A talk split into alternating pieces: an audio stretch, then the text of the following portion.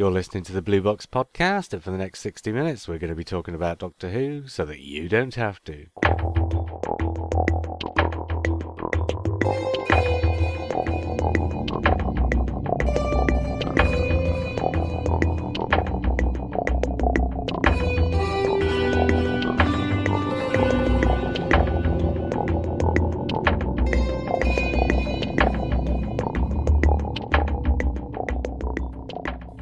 Hi, I'm JR. And I'm Simon. And for that reason, we might actually get this over and done with in 60 minutes for a change. There's only two of us. Lee, Yes. Lee's in that box. But this week, he's got he's got Mark in the box with him. Yes, they're in, they're both in the box of shame together. Yes, and this was so last minute, we didn't get a chance to really get anybody else in to come and talk with us. So tonight, Simon, you and I are going to talk together, just the two of us. Ooh. Hmm, this will be exciting, won't it? What's even more be- exciting? It'll be different. It's not the first time though, is it? We did another one called Chat, didn't we? Yeah, we did one just the two of us ages ago. Uh, now, Simon, you know what the subject for tonight's episode is, Yes, it's series two. But you don't know what the result of the vote was. So we'll be doing the first five stories in the vote. In other words, the five stories that nobody liked, Mm. and you don't know which ones they're going to be. It'll be interesting because the only choices I've seen are the three other members of the Blue Box podcast. Mm. Um, so it'll just be interesting to see whether we, we kind of line up with the public at large. Mm, a little bit. Okay. And uh, the thing about this series is, I think the top three stories and the bottom three stories pretty much write themselves, Mm, mm. and it's the four in the middle that are kind of. The when I was doing the votes, because you like take each vote and then, you know, tot up the scores as each vote comes in. The ones at the top and the ones at the bottom pretty much didn't move, and the four in the middle were shuffling around every single time. It was a bit like that when I was picking the stories, if I'm honest. You're absolutely right. I filled in the top space and the bottom space, and it was all the ones in the middle that were Yeah, yeah. in flux. Yeah, I think this is the one series where I don't think I even had to think about the order. I just, I literally put the stories in in seconds, I think.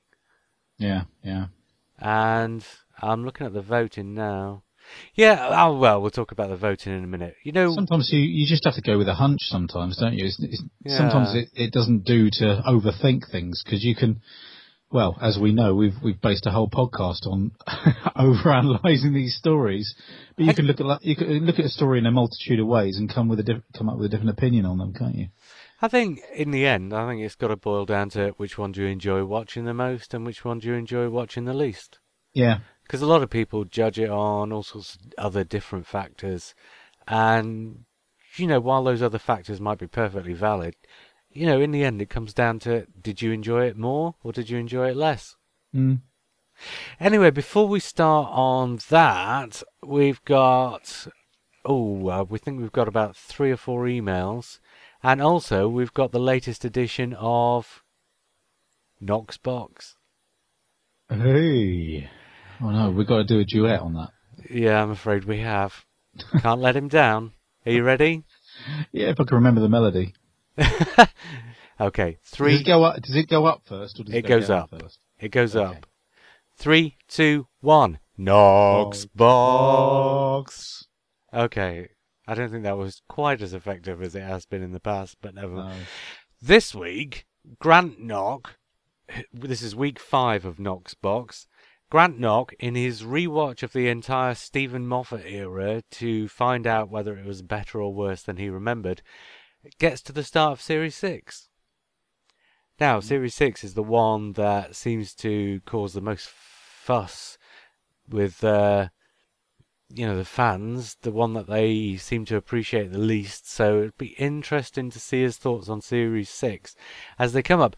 But first of all, he watched A Christmas Carol and he says it does exactly what it says on the tin and is wonderful for it. My favourite Christmas episode. On the Impossible Astronaut and Day of the Moon, he says, I remember it being good, but it's just blown my socks off. Massively entertaining. Cast are brilliant, in particular Matt Smith. Doctor Who has never looked so good. Stunning. Mm. So there you go. Very positive vibes on uh, the first story in Series 6. Yeah. Uh, I have a feeling the wheels will come off next week when he gets to the pirate one.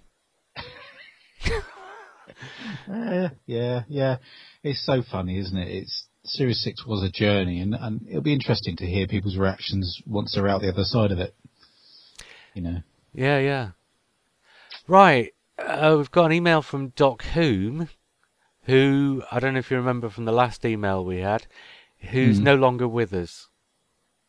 Eh? Yeah, so he's had to send this email via a Ouija board. Oh, okay. So he says, or, you know, he sort of messaged me through the ether and I typed out, Gentlemen, I'm sure that your podcast on foreign filming was done with good intentions, but it has ruined my memories of Doctor Who. First example is City of Death, you said. What? cried I. What about the first Doctor's second story? Are you saying that it wasn't actually filmed on Skaro? What's the point of looking forward to the rediscovery of the Marco Polo episodes now that you've revealed that they weren't actually filmed on location in China? The only advantage to this new world you've introduced me to is that it finally resolves so many plot holes which had previously mystified me. In Four to Doomsday, of course the Doctor could survive floating in space without a spacesuit. He was actually in a TV studio. In The Seeds of Doom, of course the Doctor could survive walking around Antarctica in his normal clothes. He was actually in a TV studio. In The Brain of Morbius, of course the rocks of Karn sound hollow when walked across. They're actually wooden sets. In The Mask of Mandragora, of course it wasn't very sunny. They were filming in Wales, not in Italy. And finally, London Underground Limited finally gets closure. It's all so obvious now.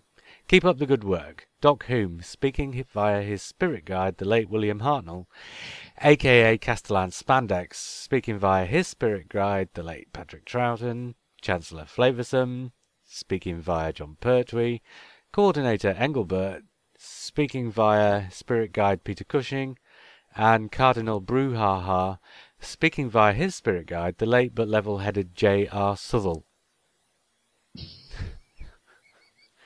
you know those diddly dumb boys get worse, don't they? Hey, how do you say your surname? I always say Southall. It is no, it's not Southall, it's Southall. Southall. Yes, with a Southall. th, not a the. You just said Southall. Uh, that's a joke. Oh, okay. Oh, I'll tell you why, because somebody mentioned me on a podcast the other day and they said my name wrong. Um, I can't remember what it was. Who's He podcast, maybe? And they called me Southall. mm, mm. Um, yeah, well. Actually, I went and listened to it and they started saying it right and then corrected themselves and said it wrong. Yeah. oh, what can you say about that? Southall. Southall. Southall. There is actually an H in there. Southall. Yes, it's South All. Yeah. All right. I can't Okay. believe we South devoted All. two minutes to how you pronounce my surname. Yeah. It's, not- um, it's, yeah. It's never Um, even occurred to me what, what your real names are, JR. I'm a bit more concerned with how to pronounce the surname. Anyway, let's move on. Ben from Indiana says, Hello, Blue Boxers. I just listened to your podcast on foreign filming. I have to say, my very favourite foreign location that Doctor Who filmed in has got to be the English countryside. Gosh, I'd love to afford a plane ticket there someday. Love, Ben in Indiana, United States, North America, 38.3019 degrees north, 85.8214 degrees west. I think he's just Oh. given his location away. I know I was going to say, I'll look him up on Google Maps now. I'll be able to see the top of his head. yeah, maybe. All right, shall we talk some series two? Go on then. Go on then. Okay, right. The story that came in last. All right, let's place your bets. Let me think. Yeah. Yeah. well, the story that Two came words. Go in. on. Yeah, the story that came. Oh, the next one up after that's two words as well. Oh, Oh, no, okay. no, no. Three words and then two words. Richard Hogarth describes the story that came in last as out of the entire history of the show, I hate about four stories The Sensorites, Warriors of the Deep, Nightmare in Silver, and Fear Her. I keep hoping I will like this story, but I never do. Shameful acting, shoddy script. Huw of BBC News, just no. This is Doctor Who at its worst, and him running with the torch comes off as pretentious rather than heartwarming. Meanwhile, Sean M. Vale says it started off okay, if a little too similar to the Idiot's Lantern, and then the Olympics happened. Sigh. Mm, mm. Fear Her. What are your thoughts on Fear Her, Simon? Um, I, dear, I, I'm, I kind of feel like the heart of it is a really nice idea, um, and a serious idea as well, something that could have been dealt with far better, but it kind of comes across as a, uh, like a weak Sarah Jane episode. Yeah, I know Oh. what you mean. Mm, You're right about the idea as well. I'll come to that. I'll come back to that in a minute. Remind me. okay. But yeah, But there's so much in there not to like, and it's uncomfortable viewing. Um, almost like the so, wheels of.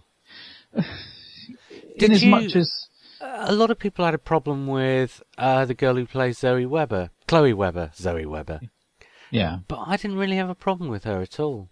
No, I didn't. And this is what I say at the heart of it is that the elements are there, but um, And Nina Sosanya's in it. yeah, Anything she makes anything worth watching. yeah, yeah, yeah. Um, as I say, all the elements are there, but some, it's the realization. Um, you know, in, in particular, you know, the scribble and things like that. That Oh, I liked I that. do you? Yeah, I thought that was great. I, don't thought it was really nicely that- done. Oh, I just wonder if it's one of those things that looks better on paper than it, it was in in real life. I don't know. But um, Tish. Yeah. but it's it's like well, I'm right in thinking that up to about three quarters of the way through the episode, people are literally dying, um, dying, disappearing, aren't they? You don't Yeah, see yeah. anything happen to them. They disappear, and then they appear as drawings. Mm. Um, and then all of a sudden, you actually see something actually manifest itself. the scribble, um, you mean? Yeah, yeah. And I, it comes across as a bit silly.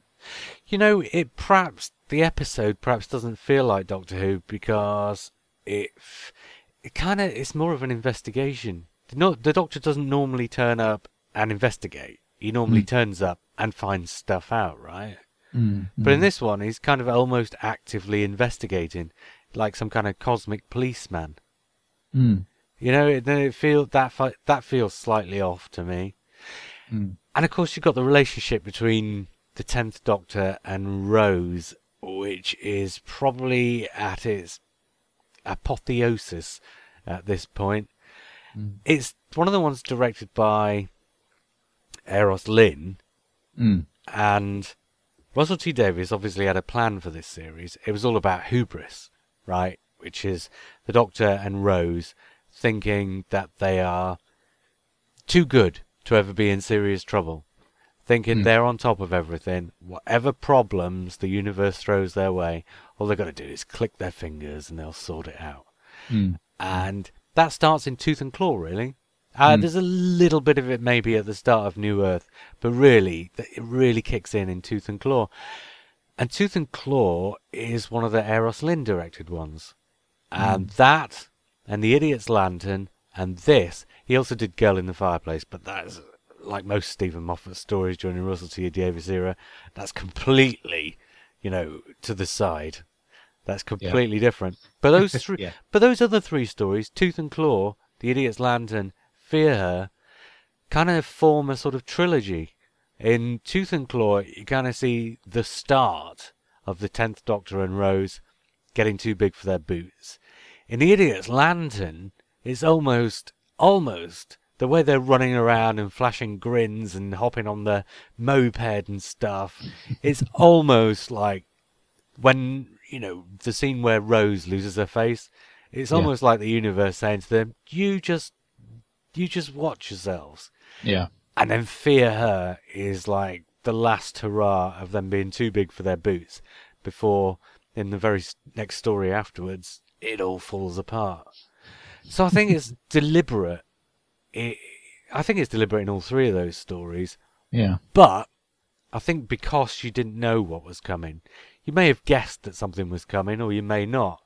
But even if you guessed that was something was coming, you still couldn't really see it at that point.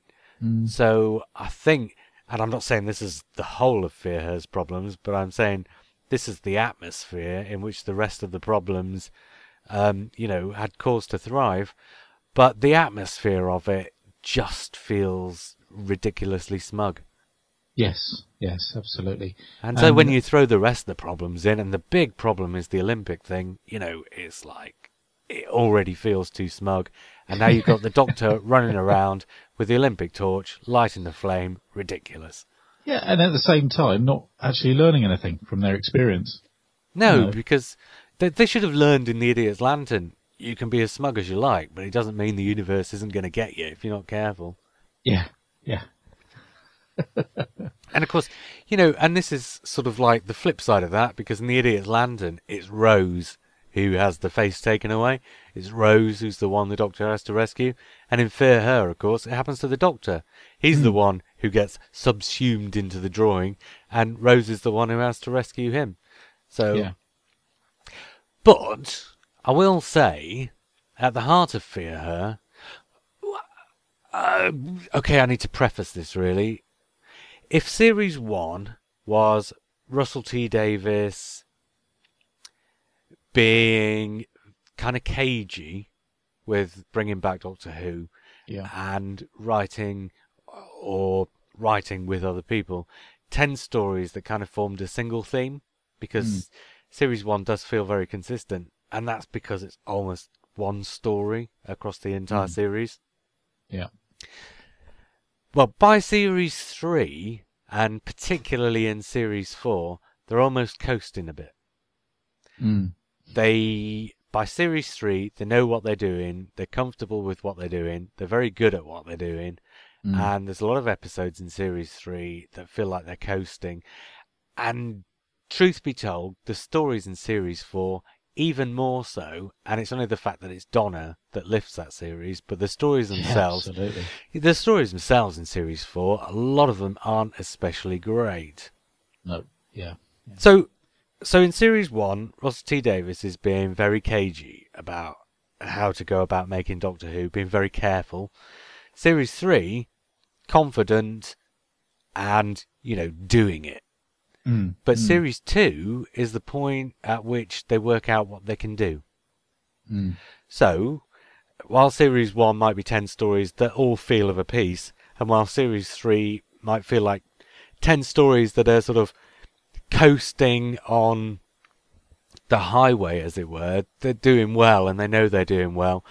And occasionally in series three, they will try new things, like in Human Nature, where you've got the Doctor being human for two episodes. Mm. But a lot of series three just feels like they know what they're doing and they're doing it. Mm. But in series two, you've got quite a number of stories in series two where you've almost got a feeling of, can we do this? Rise of the Cybermen's a great example. Stories out in a parallel Earth. Mm. I mean, they don't come back and do any other stories that are quite as uh, with quite such a conceit as that. Again, you Yeah, know, a parallel Earth is quite a big conceit, and they do Yeah. it this once in this series. And fear, and of course, love and monsters. You don't get another Doctor-lite story No. remotely like that. Uh, the return of Sarah Jane in School Reunion, obviously, that was another little risk that they took while they found out what they were doing. But Yeah. Fear Her is the biggest one. Mm. Mm. Fear Her is the story wherein not only do you have a baddie, for want of a better expression, who's actually a goodie, Mm. and so the whole plot is th- there's no villain in it, no villain of any kind, and the No. villainous activity. In fact, they even, you know, that scene with the wardrobe at the end where they Mm. think the father's coming out. That's Mm. almost shoehorned in in order Mm. for there to be a villain, inverted commas, Yeah. in the story. But Yeah. the rest of it is all sort of predicated on a basically a misunderstanding. It's like a Mm. little baby who doesn't know what they're doing, who's trying to get all these friends to come along and play in their playpen. Mm, It's mm. kind of a really weird idea for a story, but also a really good idea for a story. yeah. But but it would have worked better in a different. I think what really doesn't work about it is that it's a really interesting and fresh idea for a story. But like you say, they do it in a sort of CBBC fashion. Mm, mm. Whereas if they'd have done it really spooky, like a Sapphire and Steel, Steel story, Yeah. that could have been really effective. Oh, absolutely. But instead, And- you've got the Doctor and the Olympic Flame. I mean, at the heart of it, there's quite an interesting psychology with the child. I mean, they could have. Mm. It, it could have been all about the, the, the child's state of mind, and we could have learnt more about how you know their relationship with missing parents and things like that. And you know, Russell T Davies would be really good at that, surely. Well, of course, it's written by Matthew Graham, and I think Yeah. Matthew Graham's probably one of the because we know all know now, thanks to the books, that Russell T Davies rewrote a lot of people, Yeah. and there were certain people he didn't rewrite, and I think Matthew Graham, being a name, Mm. perhaps didn't get rewritten or not as much. So No, no. I mean, this is the Matthew Graham. I'm, I'm, I'm right in saying one of the two halves of Life on Mars. Yes. mm, Mm. yes, but have you seen the rest of his CV? No. Oh, what?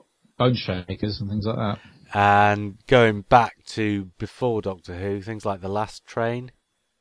Oh, I've not seen that. Oh right, well it's a great idea, really badly done, Yeah. Okay. and it's oh my god! If, if anybody's not seen the Lost Train and will at some point in the future, I won't spoil what it is, but it has the most ridiculously flawed twist at the end that I've ever seen in anything. Yeah. I'll, I'll whisper it. They're looking for somebody, and when they find the somebody, they don't realise that it's the somebody they're looking for, even though the somebody isn't exactly the place that they were looking for them, and they end up at war because they think it's someone else. Oh, seriously. Yeah, it's just uh, the most ridiculous lapse in logic I've ever seen on television.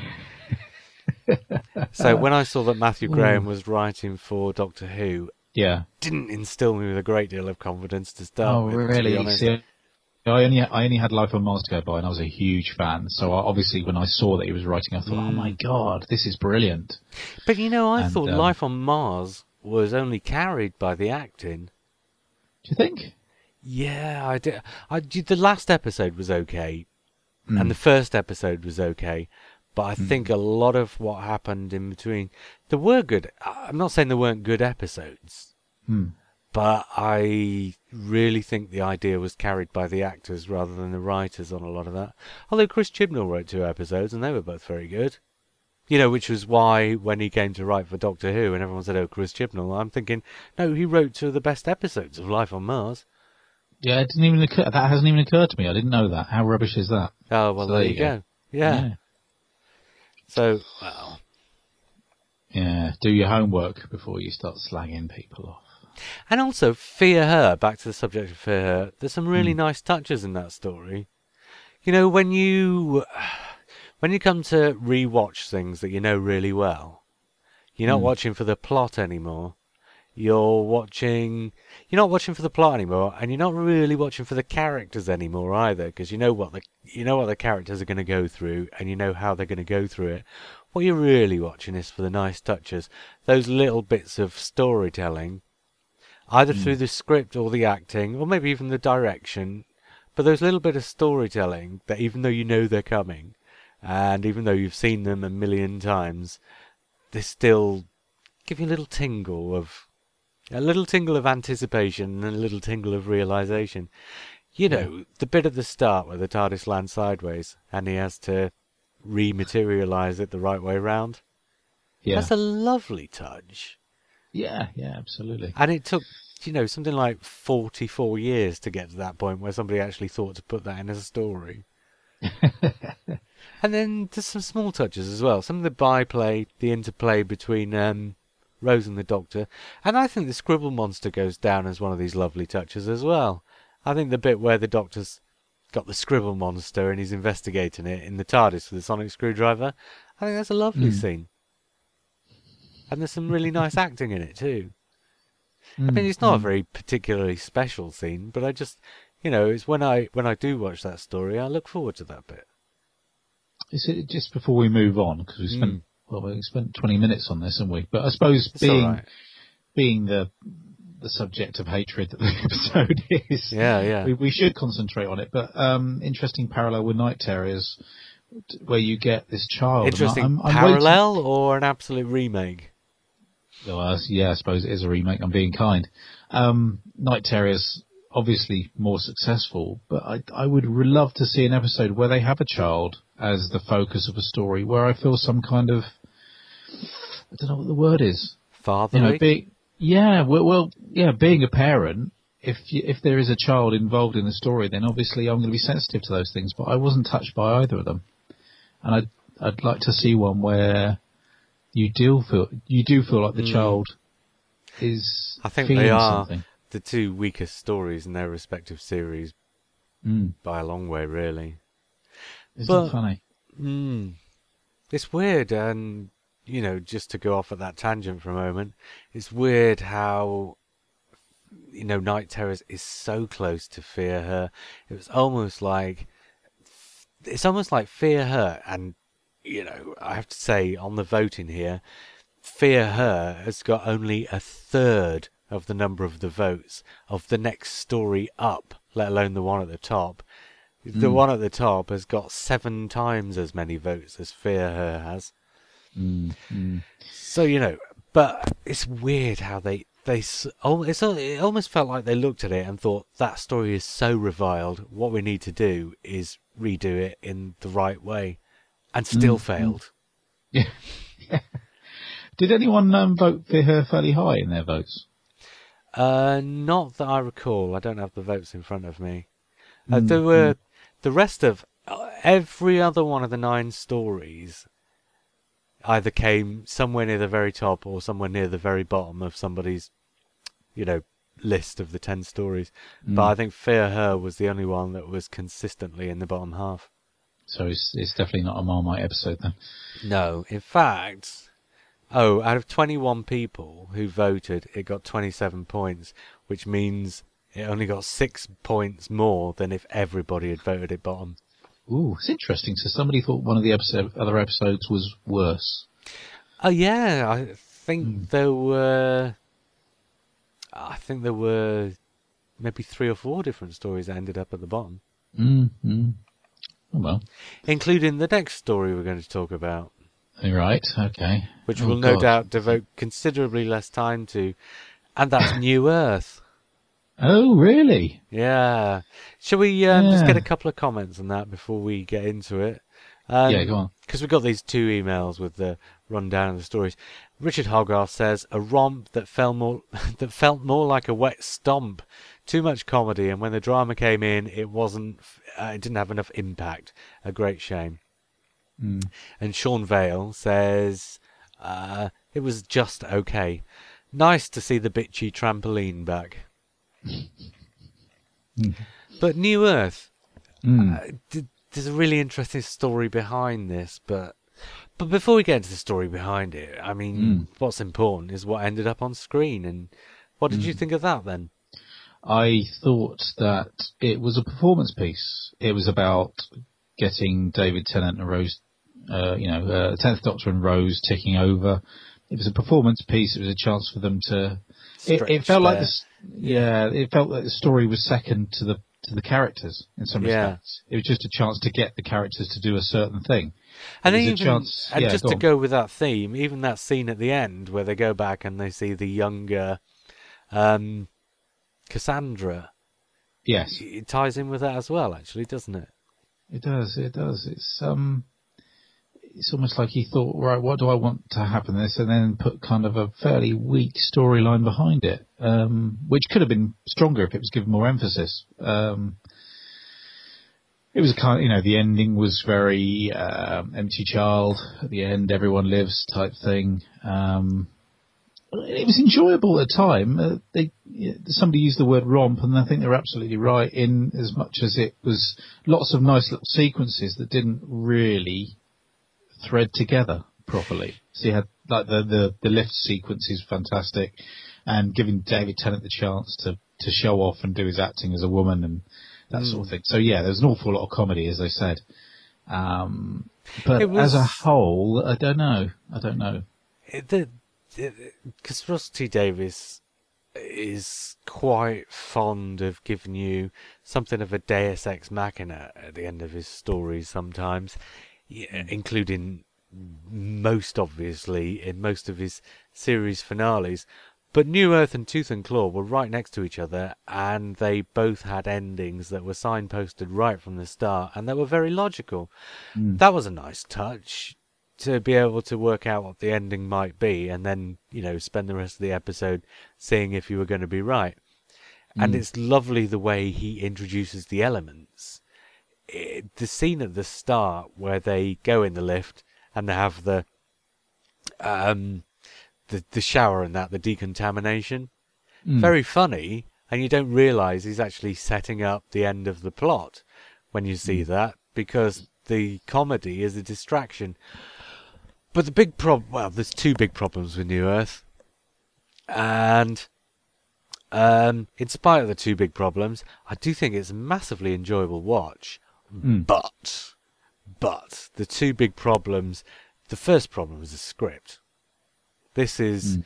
David Tennant's first episode as the Doctor, essentially, because yeah. the Christmas invasion, he spends two thirds of it in bed, and then just has one big scene for 20 minutes at the end, basically, or maybe maybe two scenes if you want to describe it as that, but it just feels like one scene for 20 minutes, really.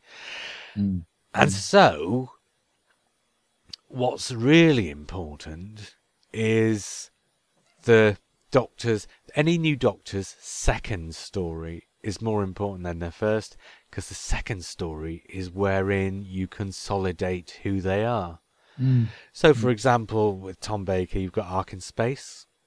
Yep. And Ark in Space is really where Tom Baker sets down the template for the Fourth Doctor. And Sylvester McCoy in Paradise Towers. You look at Time and the Rani, he's all over the place. He doesn't know what he's doing. You look at Paradise Towers, and all of a sudden, you can see all the roots of what Sylvester McCoy's Seventh Doctor is going to be in that story. But mm. they're not in Time and the Rani.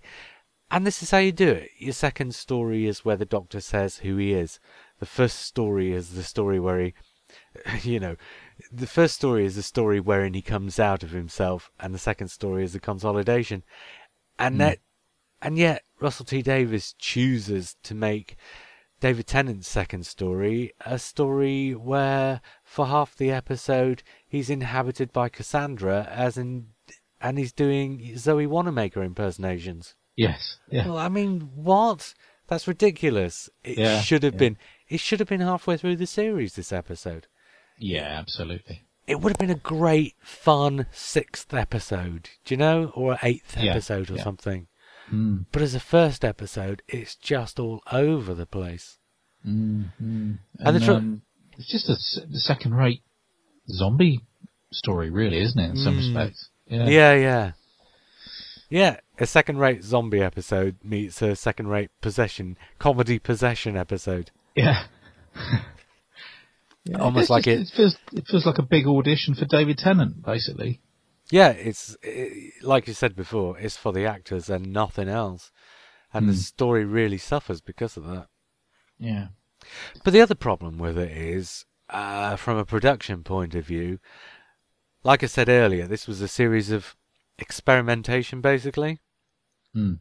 And in the first series, because they were producing the episodes in sort of discrete blocks, and generally they'd give each of the directors two stories to do as a block.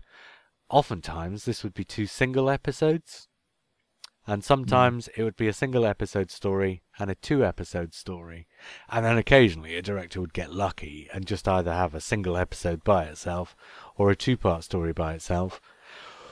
But this was the one and only time they tried something different and they made such a pig's ear of it that they uh, ditched that idea and never went back and did it that way again.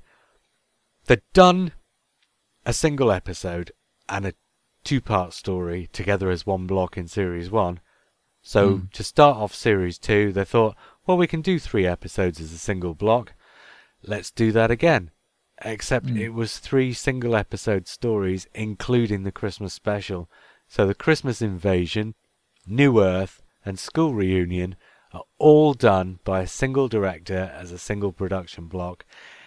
And if you ask me, it shows in all three of those stories.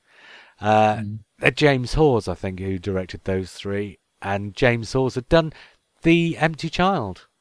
You know, Oh, really? Yeah. yeah. Yeah. And if you look at James Hawes' CV, he's directed Mm. some pretty, pretty decent television. He's a very capable director. Not just capable, but, you know, uh, uh, inspired uh, sometimes. Uh, Empty Child, case in point. And you look at these three stories, and they're all badly directed. I mean, you know, School Reunion, people love that story, but they Mm. love it. They love it for the fact that it's the story wherein Sarah Jane came back, and it has a Yeah. nice script by Toby Whithouse, and the actors, because they're capable and because they know what they're doing, they're giving it. Mm. But you also look at School Reunion, and you look at the kids in School Reunion.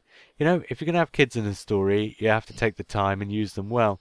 And some of the performances from the kids in that episode are dreadful. And it's not the kids' fault. It's no, the, no. it's the fact that the director is having to hurry them through to get the material in the can. And Isn't then it ironic that a series which is supposed to have such an emphasis on children, you know, going back to Fear Her and going back to Night Terrors, and also Nightmare in Silver, when when there are children involved in the story, it, they always seem to be flawed stories. no, no, Always. No, it's not Go on, tell me one that isn't. Well, no, Empty uh, Child is all right. Empty Child's exception to the rule. Any more? Oh, Silence in the Library. Okay. Oh, we got well, all the Moffat ones. Yeah, all the Moffat. Moffat's very often got children in his stories, and a lot of the Matt Smith stories have got children in, and a lot of them are very good. No, you're kind of right. I know what you're saying. Yeah. um, yeah. If you look at the classic series, it's children's series, but uh, it was made before CBBC existed. Mm. Right. So back then, a children's story would either very ostensibly be something that involved children, like the Railway Children, or y- Mm. you know, in our in our playground, the Box of Delights, right? So Yeah. a children's story back then would either would either very ostensibly have children in it, or it would just be a story that's suitable for children to watch. And Mm. Doctor Who kind of fell into that category. Mm. You know, I, I suppose something like Lord of the Rings. Yeah. You Yeah. know, uh, it's probably not a brilliant example. Or Star Wars. Mm. They're sort of stories involving grown-ups, but that are great for kids, right? And Yeah. Doctor Look Who, what happened when they introduced a child. Mm. and then and then yeah, because you're sort of getting into the modern era now, and you know, I said because it was before CBBC, Yeah, but yeah. I'm using that as a kind of a um, kind of a shortcut to saying what I really mean. But in the Mm. modern age now, there's kind of become a feeling that if it's for children, there has to be children there. And when Russell T Davies brought Doctor Who back, he was a bit afraid of that at first. Mm. He was a bit afraid that if you put it on at seven o'clock on a Saturday night and it's filled with child actors, you're going to be seen as just for the children. So he was afraid to put too many children in it because he wanted to make Mm. sure he got the adult audience as well, and he didn't want those to run scared of it. No. So- no. So the empty child, yes, has a child in it, but for 99% of that story, the child's behind a gas mask. So Yeah. So you come forwards, and Fear Her really is the first time you do have children in Doctor Who. Yeah. But then you look beyond that. Matt Smith, he has little Amelia in his very first episode, Mm. and made such a connection with Amelia. And Steven Moffat obviously likes having children in his stories anyway. You only have to look at Silence in the Library, right? He Yeah. he obviously sees, and some people would describe this as the CBBC influence, but I think that's just a shorthand. He obviously sees that you can have children in Doctor Who, and you can get children to relate to the program in that way. The girl in the fireplace starts with a little girl in bed, Yeah, afraid yeah. of the monsters under the bed. Well, maybe the difference is, and it, and it rings in my ears. I can't remember who it was. It was one of the people who were really great at making children's series, and they always made the point that you don't go into it with the idea that you're making a series for children. You treat them with the same respect. You don't treat them like they're any any less intelligent than adults. Oh no, absolutely not. And possibly that is where Steven Moffat gets it right. He doesn't attack it in the same way. If you look at an adult series, say like Waking the Dead or something like that, whenever there's a child involved, they they treat the child like it's a real person. Well, yeah. them- and kind of what you're saying is if you Yeah. make a program about doctors, you're going to have a certain number of people in the cast who are doctors, and you write Yeah. at that level, right? Well, if- Yes. and Steven Moffat's sort of motif seems to be if you write a series for children, you'll have a certain number of people in the cast who are children, and you write at that level. But he's doing that in the same way as you would do with doctors or teachers or whatever that you've chosen as your. He's not writing it for kids. He's writing it for children in his mind, children being a sort of a job, sort of, rather than. Do you know what I'm saying? Rather than something, somebody that's juvenile, it's almost like, it's almost like it's just another section of society. mm, mm, absolutely. And it really works because you look at Yes. Steven Moffat's stories, and do you know who was it who said this about the classic series? That it was, um, I think it might have been Tom Baker or somebody like that. Said it had to be intelligent enough for the children and dumb enough for the adults. and you look at and you look at Steven Moffat's stories; they're the perfect embodiment of that Mm. because he tells these sort of really complicated stories that are actually not really that complicated and are No. actually fairly easy to follow as long as you don't get over obsessed with the minutiae. But that they all make a perfect sense when you get to the end of the story. And kids kind of love that because kids Mm. look at the colours and the images and the characters. And as long as they can see that, you know, person A is the bad guy and person X is the good guy and per- person X wins at the end, they don't care how it happens. But then when you get to the end of it and they see it happening, the kids will go, oh yeah. Whereas the adults will go, mm. well, that doesn't make any sense. No, no I, I'd love to know if we've got any listeners who've got children and they watch it with their children. I'm sure Lee will say whether there's ever been an instance of the child turning around to the adult to explain what's going on. I'm sure that must happen. That must happen. I know a lot of people who watch it with their kids, and the kids absolutely adore the sort of Matt Smith stories. They think Matt Smith's brilliant. And Yeah, you know, yeah. why wouldn't you? You everybody's seen the first five minutes of the eleventh hour. Why wouldn't a kid find Matt Smith brilliant? Yeah, oh, it's just great. Anyway, Oh, I guess him. that's anyway. Yes, wrong episode. I guess that's New Earth. Yeah, we kind of went off at way a tangent there. Um, okay, uh, to let you know what's coming up next, I will Yes. read out what Richard Hogarth had to say about it. Oh, this is going to make it pretty obvious. Always love a Mark Gatiss story, and here, while I have to agree, besides the Doctor and Rose, the other characters are stereotypes. But seeing that era and the statement on TV really makes this story a must see. Sean M. Vale, meanwhile, said some nice creepy bits. Rose without a mouth for a while was a nice break. and so the story that came third bottom is, of course, The Idiot's Lantern. Yes. Yes. And, you know, we've already mentioned that. yeah. Again, it's a case of nice ideas let down by uh, not great realization, really, isn't it? It is absolutely, yeah. It's some really, lo- I mean, potentially really creepy, creepier than the Autons, the um, the people with no faces. I mean, real Mm. stuff of nightmares. Yeah, yeah. Um, and you've got someone of the caliber of Maureen Lipman in there as well, who actually plays it well, really. Um, I think the big problem with Maureen Lipman in that story is that they recorded all their stuff entirely separately from everybody else. yes, And I think when you're doing acting of that kind, you really need to be acting to somebody, yeah, or else it feels disconnected. yeah, and it all, yeah. the Maureen Lipman stuff all felt disconnected to me. And you, you know, the irony is that if it had been filmed in the style of, say, you know, the, uh, if anyone's watched any of the latest series um, of Inside Number Nine, filmed in much the same way, treated as uh, a piece of adult uh, fantasy, being just a little bit quirky, a little bit odd, it would have been different, wouldn't it? But um, instead, you've kind of got the Technicolor RTD stuff going on. Um, so, and, and as they say, kind of real stereotype characters. And the uh, whole story about the boy and his dad felt really Yeah. kind of, you know, when you've only got 45 minutes to tell a story, you have to kind of make your decisions. And, you know, I've said this many times. I think Steven Moffat's got really good at telling a little story and spreading out across 45 minutes so mm, that you can, so that all the colour that you bring to it is stuff that you add to it. Whereas Mm. if you try and tell, because a lot of the early Russell T Davies single part stories almost felt like old school four episode stories condensed into 45 minutes.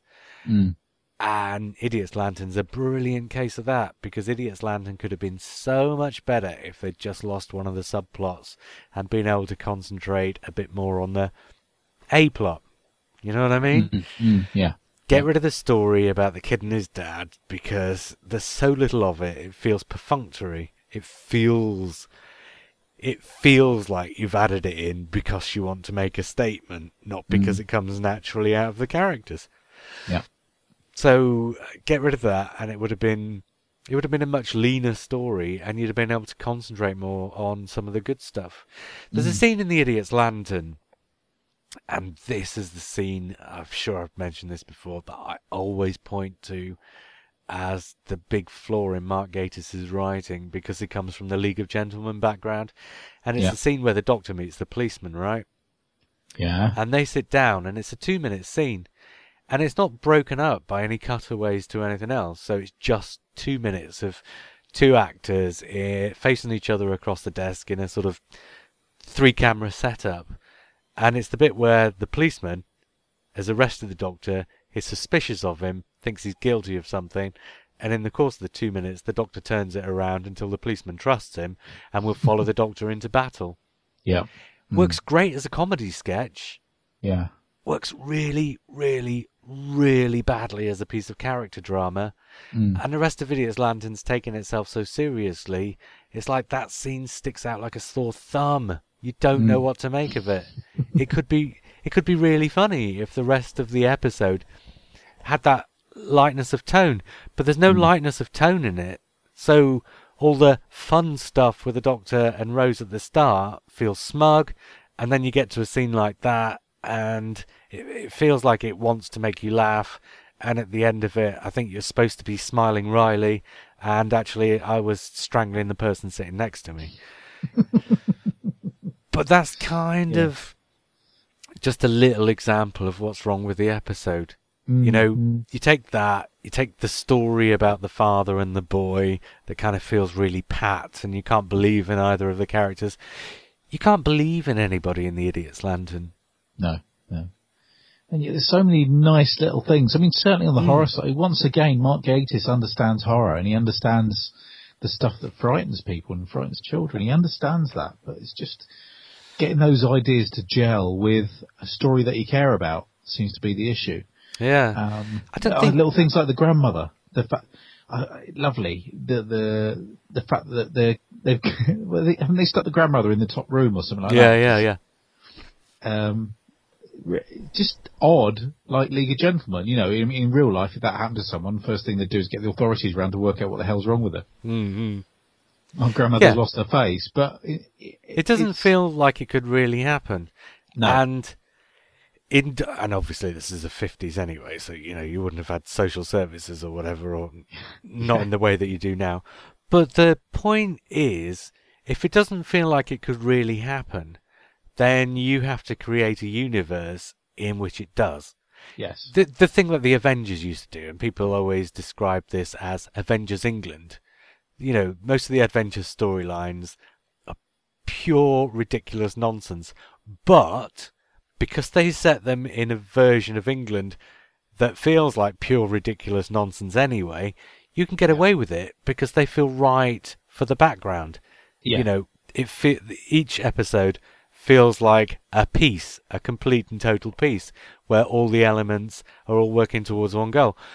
And then you get something like The Idiot's Lantern, and the comedy and the horror are working at angles from each other, and the plot and the character are working at angles uh, away from each other, and all instead of all the elements coming together to form a piece, all the elements are detracting from one another, so that when you get to the end of it, and I don't dislike it, I think it's a fine and acceptable episode, but it's not a good episode or a great episode by any stretch of the imagination, because at the mm. end of it, you feel dissatisfaction. And mm. you might not be mm. able to put your finger on why, because you might say, well, I enjoyed that character. Yeah, you may have enjoyed him because of some of the comedy things he did or something, you know, but you didn't enjoy him because you could empathize with him as a human being. Mm, mm. So all the different elements at the end have left you feeling dissatisfied in some way. Mm. And like I say, if you'd have taken some of the elements out, maybe you could have made a piece that felt more of a piece. Mm. Yeah, absolutely. Yeah, I mean the whole thing about herding them all and sticking them all in a room. You know, you think, well, how? That's really co- sort of a Quatermass-ish type idea, isn't it? yeah, if they'd stuck them on an island somewhere where they were literally, you know, the law were their own law, and that's what they do, then that's fine. It's understandable, but you know, this, Well, you look at a, um, Miracle Day, Torchwood Miracle Day, which wasn't successful by any stretch of the imagination, but the really successful bit of Torchwood Miracle Day is the bit where they herd up all the nearly dead and put them in um, concentration camps. yes. You know, and that's very similar to what's happening in The Idiot's Lantern. Mm, And yet you've just got that one scene. You know, yeah, if you'd have had some kind of build up to that and some kind of payoff from that, but you don't really. It's just like it almost feels like he's put that story strand in just so that they can have that one scene. Mm, mm. I don't know. It just it Idiot's Lantern is one of those stories that just doesn't quite add up, yeah, which has been true of all the first three episodes we've just talked about. yeah, But fortunately, and this is why I said it falls into three at the top, four in the middle, and three at the bottom. Fortunately, you can't say the same about any of the other stories we're going to talk about. no, mm. And I think the next two stories, well, I know you don't like one of them, but I do. And I think we'll both agree on the other one. But Okay. I think they're both a lot more successful than the three we've just talked about. yeah, So before we get to them, shall we go back and have another email? go on. Uh, this is also from Ben in Indiana. He says, uh, he says, "Hello, Blue Boxers and Tom. He's my new favourite cast member. Just Oh. heard, yeah, that be if anybody's not sure, that's Mark's little boy, who can often be heard screaming in the background." Just heard your season 14 podcast, and I had to comment on the Hand of Fear discussion, particularly at the end when the doctor tells Sarah she can't come to Gallifrey. You guys sounded really puzzled over why the doctor would make such a big deal about not taking her, and what reason he could have that makes him choose to dump Sarah rather than take her to his home planet. I believe there's two reasons. One, he either didn't think his relationship w- with Sarah was far enough along for her to meet his parents, or two, he obviously didn't want her memories erased. Think about it. The last time we see the Doctor actually on Gallifrey is at the end of the War Games. Not hmm. only was he in trouble with the Time Lords for stealing the TARDIS and meddling in the affairs of other planets, he had also committed the sin of bringing two aliens, Jamie and Zoe, with him to Gallifrey. Big no-no. And the hmm. Time Lords erased his companions' memories and forced them to leave him. Jamie and Zoe were two of the Doctor's best friends ever, and he was visibly saddened that they were forced to forget nearly all the time they'd spent together. If anything, they taught him a lesson about not bringing aliens to Gallifrey. So when the fourth Doctor receives the call to return home in Hand of Fear, just about the first thing he says to himself is, I can't take Sarah to Gallifrey. He remembered what happened to Jamie and Zoe, and I have to think he couldn't stand the thought of Sarah's mind being erased too. It's even sort of highlighted in the episode when Sarah is about to walk out of the door, looks over her shoulder, and says, Don't forget me. Of course, when the Doctor finally gets to Gallifrey and the Deadly Assassin, he finds that things have changed a lot since the last time he was there.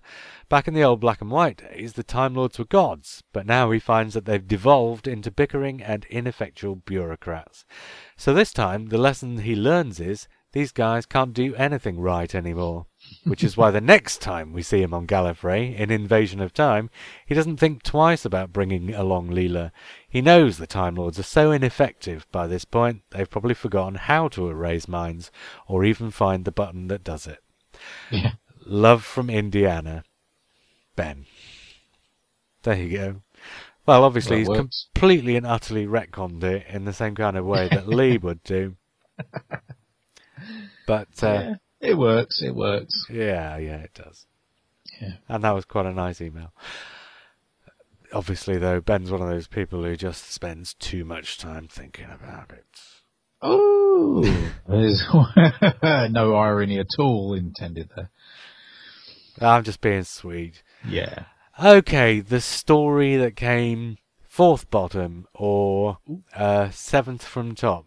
Or This seventh. is where it gets blurry. It does. Um, well, I'll, I'll read out what Sean and Richard had to say about it, and then uh, we'll see if you can guess which story it might possibly be. Sean M. Vale says, alternate universe and a good old-fashioned moustache-twirling megalomaniac. Whereas Richard Hogarth says, new Cybermen, Roger Lloyd Pack being evil. I really enjoyed this story, but it's unfortunately let down by the Mickey story and parallel Jackie and Pete story for me. Hmm. So obviously we're talking about the Impossible Planet, right? Actually, you know, I picked that one at random, but the Impossible Planet would have been a great alternative title for Rise of the Cy- Cybermen, taking place on an Earth where there are airships and such like. Yeah, yeah. Yes, of course, we're talking about Rise of the Cybermen And I'm punching the air in agreement with with the choice of the voters.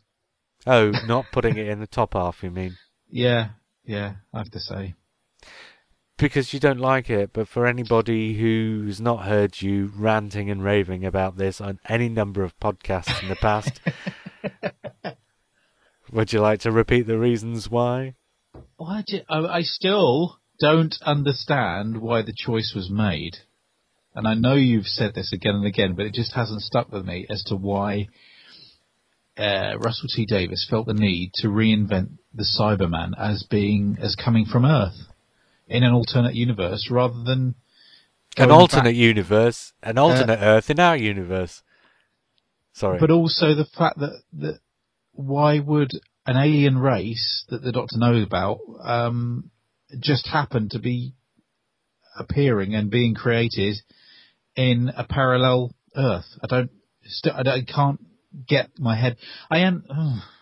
well, uh, I understand that the law of averages, you know, infinite Earths, it's possible somewhere, but I don't understand why that leap of logic was made in his head to bring the Cybermen back to Earth. Was it purely to do some, almost like an origin episode? Is that the idea? I don't know.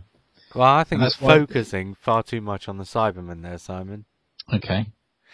Because Russell T Davies's idea was that the only reason why Rose would leave the Doctor would be if she couldn't be with him. You know, physically impossible. And so, Yeah. his means to get rid of Rose was by having her in an alternate universe. Fantastic. Yeah, Where I'm they're all- with that. Okay. Yeah. So, this happened to happen in the last episode, right? Yeah. And Russell T Davies also wanted to do in that last episode as the backdrop to Rose being forced to leave the Doctor. He also wanted to do Daleks versus Cybermen. Okay.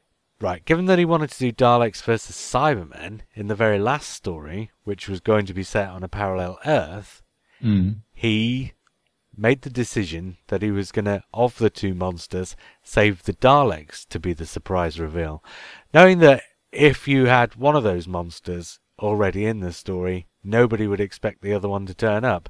And Hmm. given that he'd already used the Daleks, and given that the Daleks are the Daleks, he saves those for the cliffhanger at the end of episode 12. So the Cybermen have to already be in the story. So the Okay. Cybermen are on a parallel Earth. Right. So now you've got three strands in your final story. You've Okay. got this is the one where Rose is forced to leave the Doctor. This is the one where you've already got the Cybermen and then the Daleks turned up. And this is the one on a parallel Earth. Hmm. So that's quite a lot to tell in two episodes. So Russell T Davies says, okay, better than to tell it in two episodes, let's tell the parallel Earth story in a separate story of its own so that we can use that backdrop in the final two-parter as an already established part of the Doctor Who universe. And because the Cybermen are going to be in that story, and because the Cybermen are going to therefore be inext- um, in oh, what's the word I'm looking for? They're going to be linked. yeah. They're going to be linked with the parallel Earth in such a way that once you see the Cybermen in the final two-parter, then you know the parallel universe is going to come into play, and you know it ticks off all the boxes in your mind so that you can so that the watching audience at home, particularly the non-Doctor Who fans who don't necessarily keep up with these things, soon as they see the Cybermen, they're able to then accept that we travel between our universe and the parallel universe without having to think about it too hard. So you need, therefore, for the Cybermen to be on a parallel universe in the first place when they first turn up in their own story earlier in the series, Mm. where all the Okay. backstory gets developed.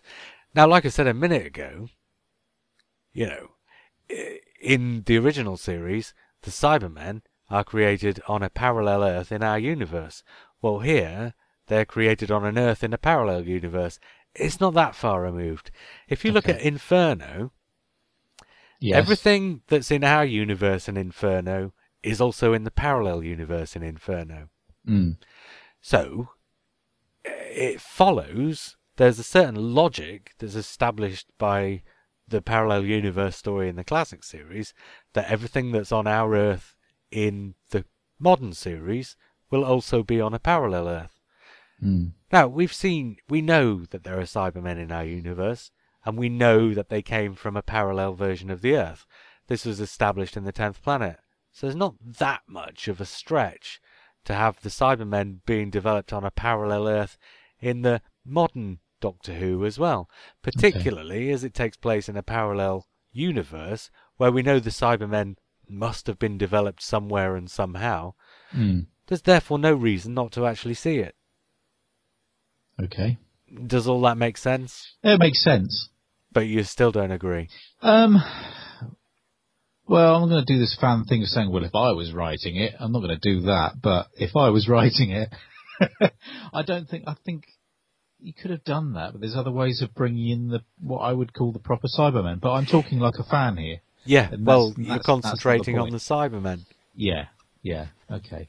rather than the story. You know, Yeah. with Russell T. Davies, it's story first, and you know whatever the monster is second. Mm. But you're concentrating on monster first and story second. Maybe. Well, I mean, yeah, but you are, aren't you? You're saying, "Oh, I wish the Cybermen had been done properly," but you're not talking about whether the story was done properly and the Cybermen suited it.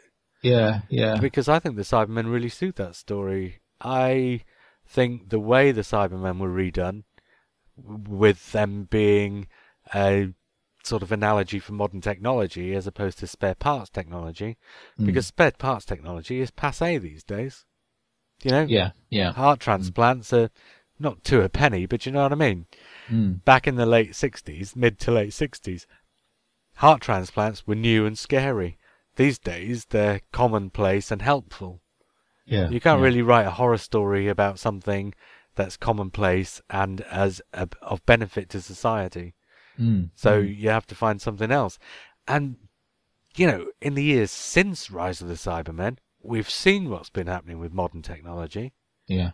You know, all this thing about the sonic screwdriver, you know, it is for Matt Smith's doctor, it is just like having a iPhone or a tablet or something. It Yeah. does just about everything and it fits in your pocket. You know, that's the world we're living in now. And Mm. Rise of the Cybermen that scene where they stop in the middle of the street and they get the news and a joke and the weather downloaded into their heads through the earpieces. Mm. Yeah, it's quite a prescient. It's in some ways just as prescient as you know the original Cyberman story was way back in 1966. Mm. Mm. So No, no, actually, fair, fair dues. Yeah. and also apart from that, it's bloody silly, filled with lots of overacting, some very arch performances, and some very Yeah. arch direction, and a script that doesn't take itself too seriously. It's barrels of fun. Yeah. I mean, I must rewatch it. I've not watched it recently, if I'm honest.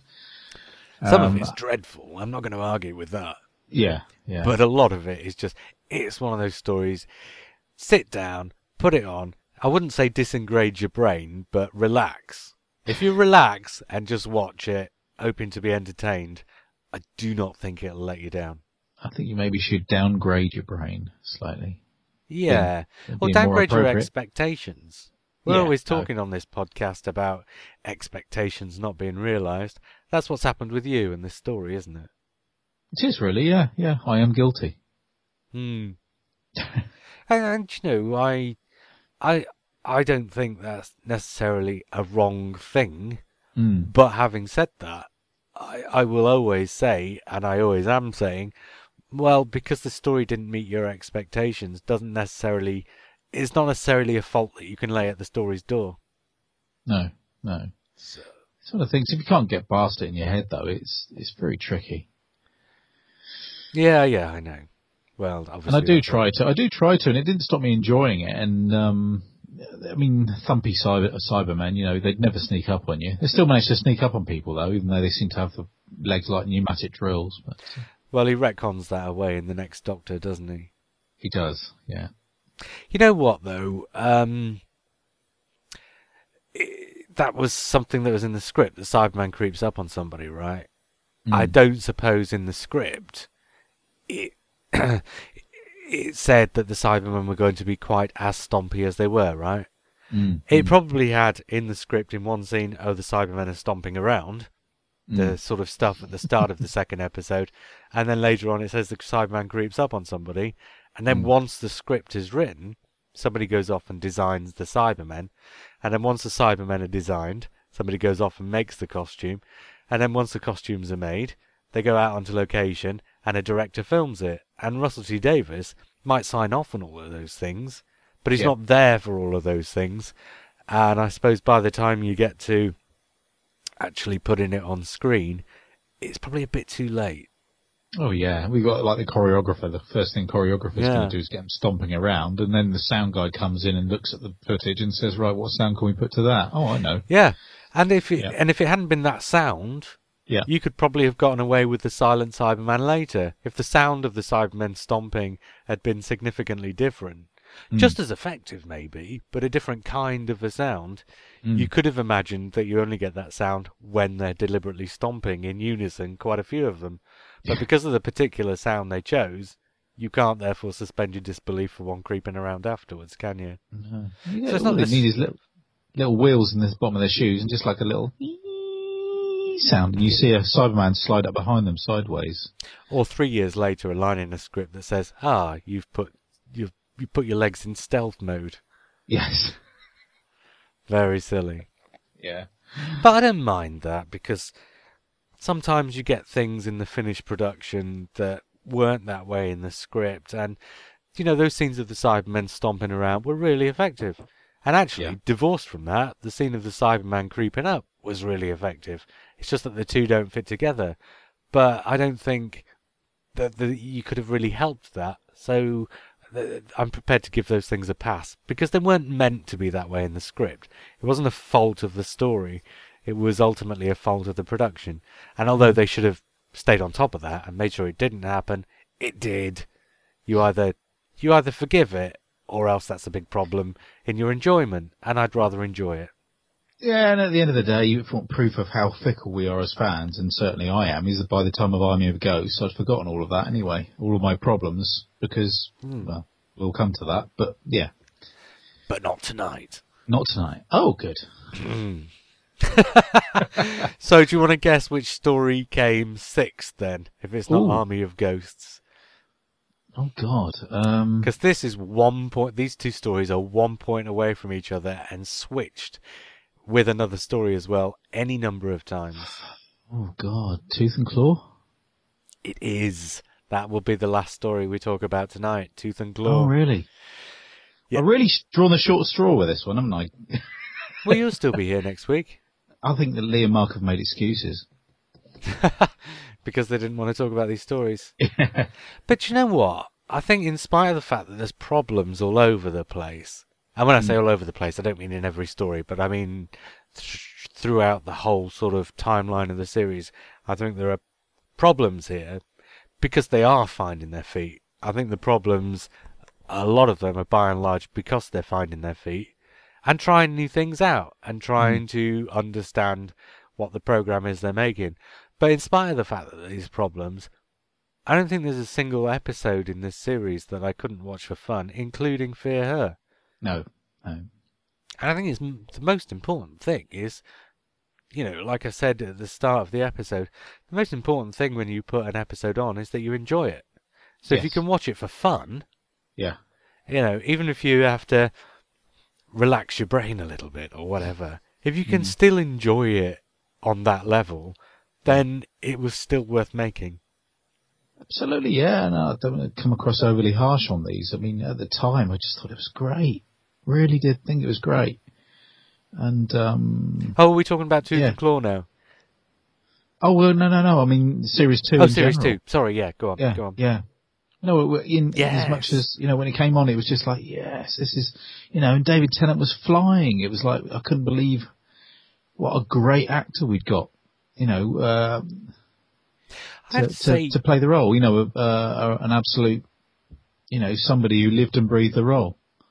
and I have to say, I think overall, I think this is my, I think this is a series out of all the Russell T Davies ones that I find the most entertaining. Yeah. Mm. I think the first one is the most consistent, Mm. uh, but I think this one is the one I get the most entertainment out of. Yeah, yeah. I'm not so keen on three and four, in spite of uh, in spite of Catherine Tate, because I think the stories in series four let it down rather. Mm. I don't mean that they're bad stories. I just mean that they're rather predictable by that point. Yeah. And that's one thing about, you know, that's one thing about this series is it's not predictable. No. It's firing on all cylinders, isn't it? It's, Mm. it's yeah. I think Russell T Davies, the first series, I found very unpredictable. In spite of the consistency, you know, from one week to the next, you didn't know quite what you were going to get, and you still get that in this series. But as of series three, it's like the whole contemporary history future contemporary history future thing that Russell T Davies has got it going on. He does that in the first series, and you think, okay, you know, that's what we're going to have. You know, we're going to alternate between these three kinds of stories. But then when he does it exactly the same in series two, you're thinking, okay, well, they're trying out other things. You actually get to see the countryside in series two, for example, something you Mm. don't get in series one. You get to see the surface of an alien planet a couple of times, something that you don't get to see in series one. So series two gets a pass on that Mm. Mm. because it's it's still managing just about to get away with being unpredictable. But then by the time you get to series three, it's like okay, contemporary, past, future, contemporary, past, future, and it doesn't throw you apart from the human doctor in Human Nature. There's no curveballs left in series three. no. Mm. Anyway, Tooth and Claw. Yes. I think of the five episodes we've talked today, talked about today, for me, that's the one that is almost. I wouldn't say almost flawless, because that'd be a ridiculous thing to say. But you know what I mean? That's the Yeah. first one of the five we talked about today that doesn't have any major flaws. No, it's classy. It is classy, and from the off, it feels. Ooh, I'm just trying to remember the, some of the clips from when I first was aware of it. All the stuff with the guys doing the martial arts and things like that. You thought, wow, this is something really different going on here. There's some real creative filmmaking going on.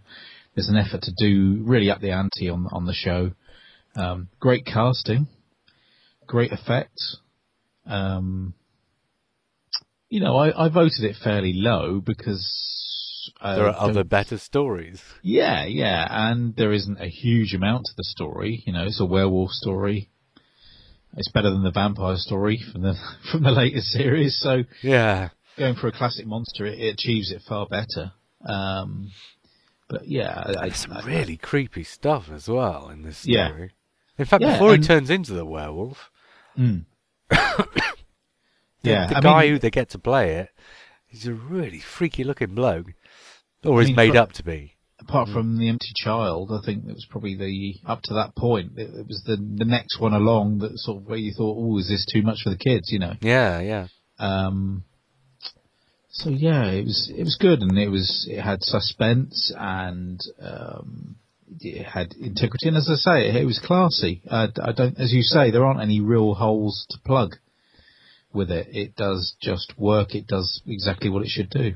I think the one thing I might have asked for is that after that pre-title sequence where you see the kung fu monks doing their kung fu monk stuff, it's a shame there's no more kung fu from the monks. Yes, yeah, it does feel Because like that- that's kind of It does feel on. like yeah, it does feel exactly tagged on for the pre-titles. but but you know whatever. yeah, But it's a nice story and it's got some nice ideas and some nice touches, like the room that has been um, sort of painted in mistletoe, so that the Mm.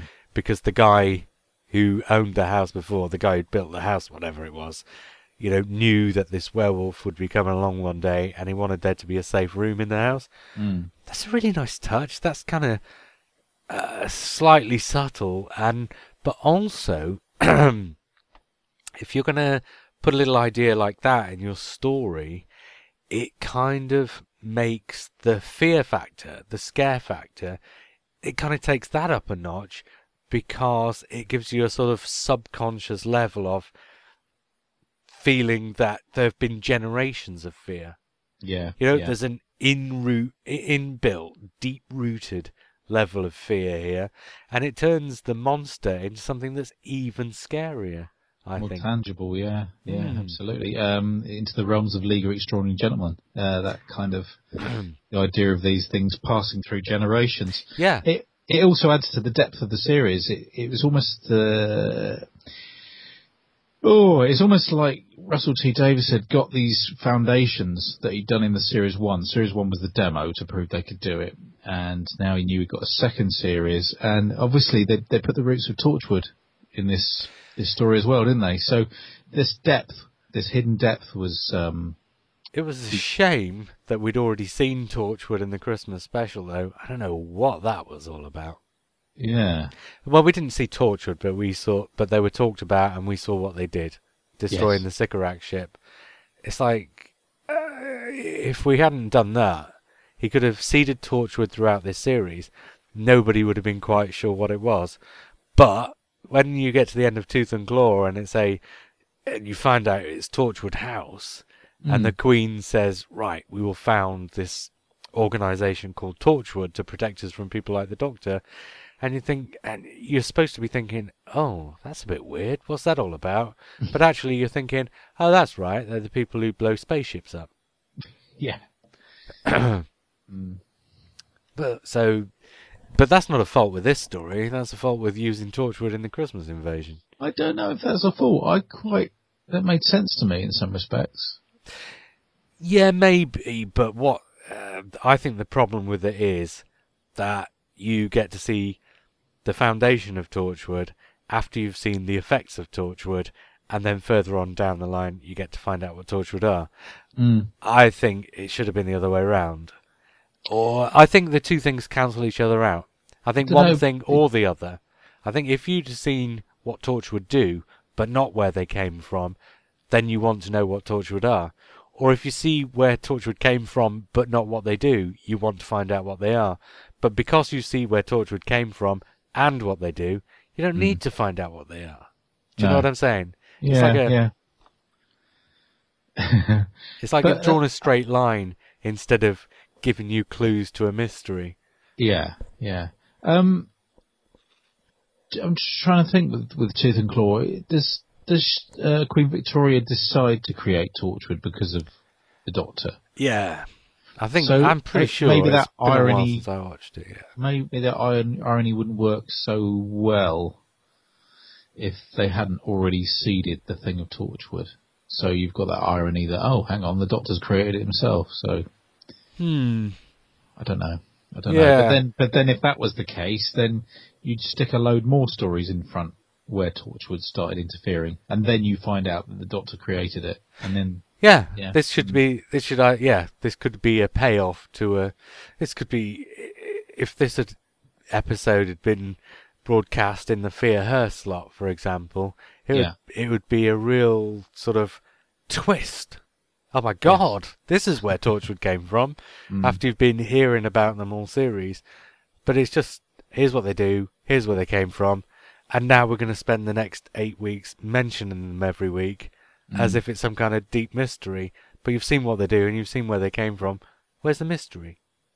at what stage did they announce the Torchwood series? Had they already announced that they were going to do it by this point? No, the Torchwood series didn't get announced until after. Um, Doomsday? Yeah, I don't think so. No, no, I'm pretty sure it didn't. It couldn't have, could it? no, no. It's true. Yeah, it would have been fairly presumptuous of the BBC to do that, wouldn't it? Yeah, I think. Yeah, I wouldn't swear to that, but I'm fairly sure. Yeah.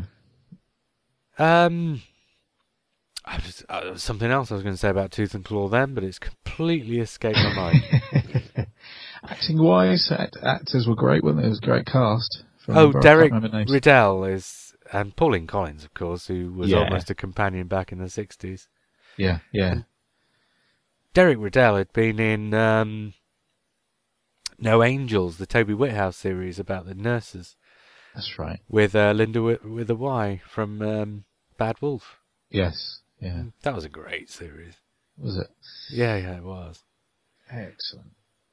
And also, this is a really nice story again, like New Earth, I said earlier, where you get to see all the elements that are going to pay off at the end.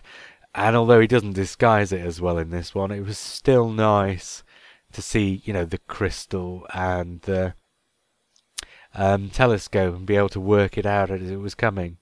Mm, mm. It's a really, it's just a good, uh, good old-fashioned Doctor Who story, really. Mm, yeah. Am I right in thinking that, um, oh god, now I've forgotten what I was going to say. I think we've been Oh, talking dear. for too long. Yeah, oh, um, oh god, what was I going to say? I was going to say about Queen Victoria. That's right, Queen Victoria. Is this the first instance in the new series of using historic fi- figures? Charles Dickens. Charles Dickens, of course. So, and is there one in the third series? I'm trying to think. Shakespeare.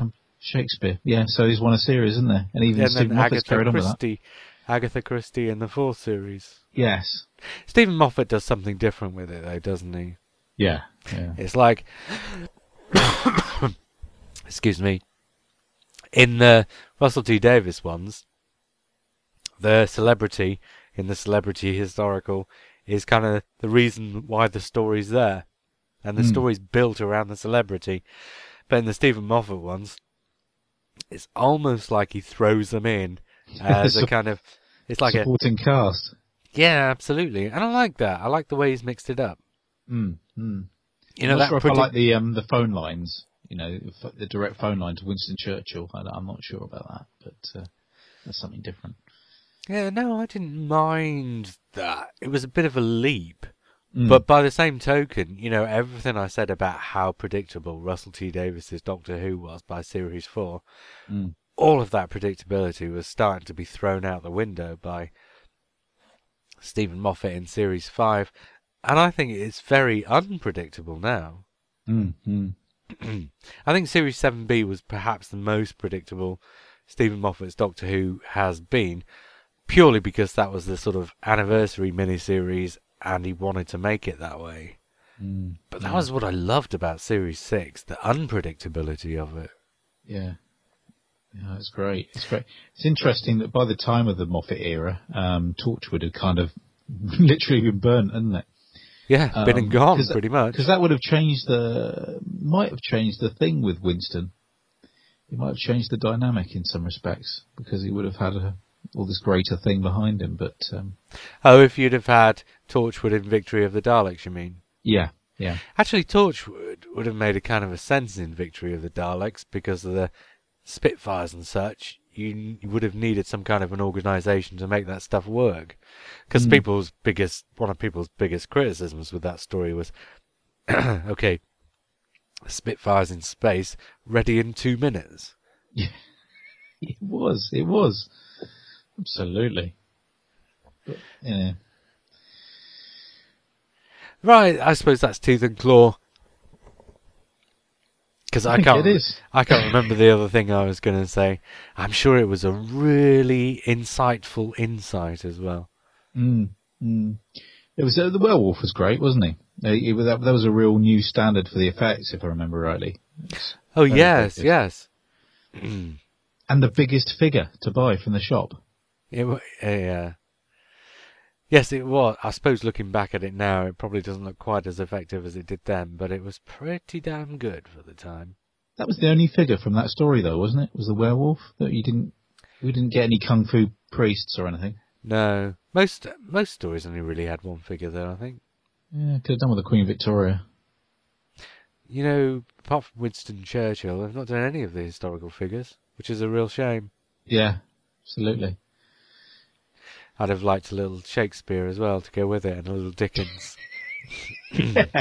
A little Dickens would have been brilliant. Oh Yeah, my I god! I loved all those things. Yeah, but Just sat on, on on at the end of my bookshelf. Hmm. Little little Charles Dickens. Never mind. Well, that's the five stories for this week, anyway. Hmm. Um, we've got one more email from Adam Mojo Leibowitz, uh, which is quite a long email and it gets very specific, so I'll stick to the gist of it. Um, he says uh, he really likes the unique, in depth topics we've been choosing, especially ones about writers' perspectives. Um, most podcasts cover the same topics over and over, so it's quite refreshing to not only hear something new, but hear it covered intelligently and in depth. Um, pleasantly surprised to see the hour plus running times as opposed to us feeling the need to cram everything into an hour. And kudos for bringing in other guests. Hmm. Uh, it does. It Yeah, really which kind of keeps things shaken up. Freshens it up. Yeah. Anyway, here's an idea for a topic that for 50 years has been intrinsic to the fabric of Doctor Who, yet he doesn't think any podcast has covered it visual effects. Excellent. Oh, I'd love to do that. He says special effects has always been an important part of the series and one of the most talked about. In the early days, making fun of the effects was a rite of passage for anyone discovering the series, but the new series has fairly impressive work that allows them to tell stories that might not be possible without CGI and green screens. But of course, that's part of the discussion. How important are the visual effects? Are they simply window dressing and eye candy, or are they an important part of the storytelling process? Hmm. So, well, to cut the rest of him short, he thinks we should do a podcast about the visual effects and, you know, how much a part of the storytelling process they are as opposed to just being, you know, just another part of the series, I guess. My brain's ticking over already. I've already thought of one which is integral. Well, we've got quite a few things to get through across the next few weeks or so. Yeah. And, you know, visual effects is not really my kind of bag. But I think that's one we should definitely put on the list and come back to, you know, well, we'll get around to it, I guess. Hmm. Hmm. But definitely on the list. Yeah. Brilliant. Okay. Right, well, that's it then, Simon. That's, Oh my god, we did it an hour and a half. Bloody hell. Yeah, considering it's only the two of us, we've talked for quite a long time. My throat's dry. I need to go and put the kettle on. Yeah. Yeah. So much. Well, yeah. Well, next week, Um, hopefully, there'll be a fuller complement of us, Hmm. Even if it isn't the fullest complement of us. But for now, and so next week, we'll cover the five stories that came top in series two. Excellent. But for now, I was JR, I was Simon. and we will speak again soon.